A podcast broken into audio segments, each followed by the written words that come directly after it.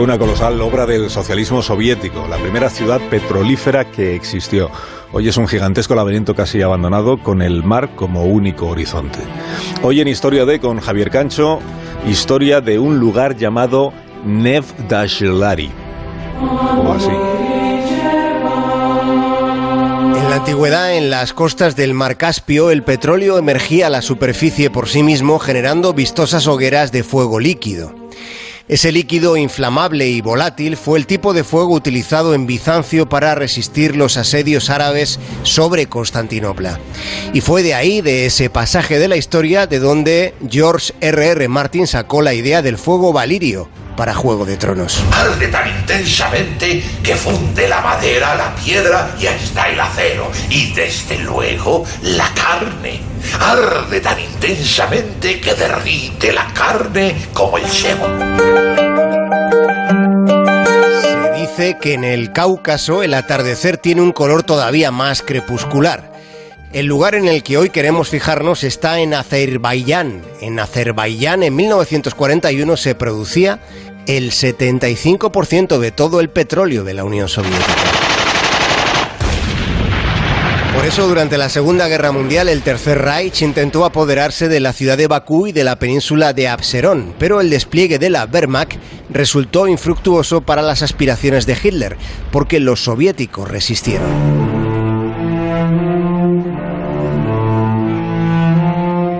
Una vez acabado el conflicto, el Kremlin decidió explorar profundamente la región petrolífera del Caspio. Fue así como se iniciaron perforaciones sistemáticas. Cuando encontraron lo que estaban buscando, montaron la primera plataforma petrolífera sobre el mar y Dashlari llegó a ser una ciudad, una ciudad insólita con un sistema de plataformas construidas sobre una base de barcos hundidos. Alguien lo describió como un gran pulpo de metal en medio del mar. A mediados de los 70, en pleno apogeo en la ciudad de Nefdashlari, había 2.000 plataformas petroleras que estaban unidas por unos 300 kilómetros de caminos y allí vivían cerca de 5.000 personas. Había una planta potabilizadora de agua, había panaderías, campos de fútbol, teatro, cine y todo construido sobre el mar. Aquella urbe flotante llegó a ser utilizada como plató cinematográfico en una peli de James Bond.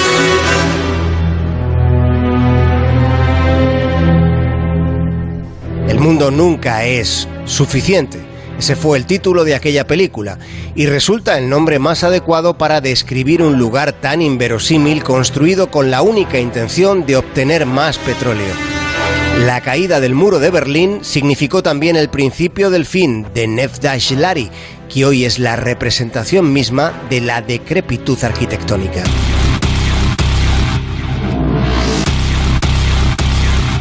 De los 300 kilómetros de caminos entre islotes artificiales y plataformas petrolíferas, de los 300 kilómetros que hubo, hoy solo son transitables 45 y muchos edificios fueron engullidos por el mar. Hoy, con una producción de petróleo muy menguante, la ciudad flotante sigue en pie, como si fuera una versión marítima de Mad Max.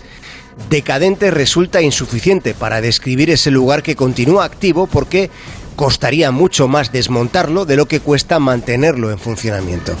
El criterio económico que propició su construcción es el que sostiene sobre el mar esa mole inmensa de metales oxidados. Más de uno en onda cero. Hay seísmos y seísmos con los que ahorras mucho dinero.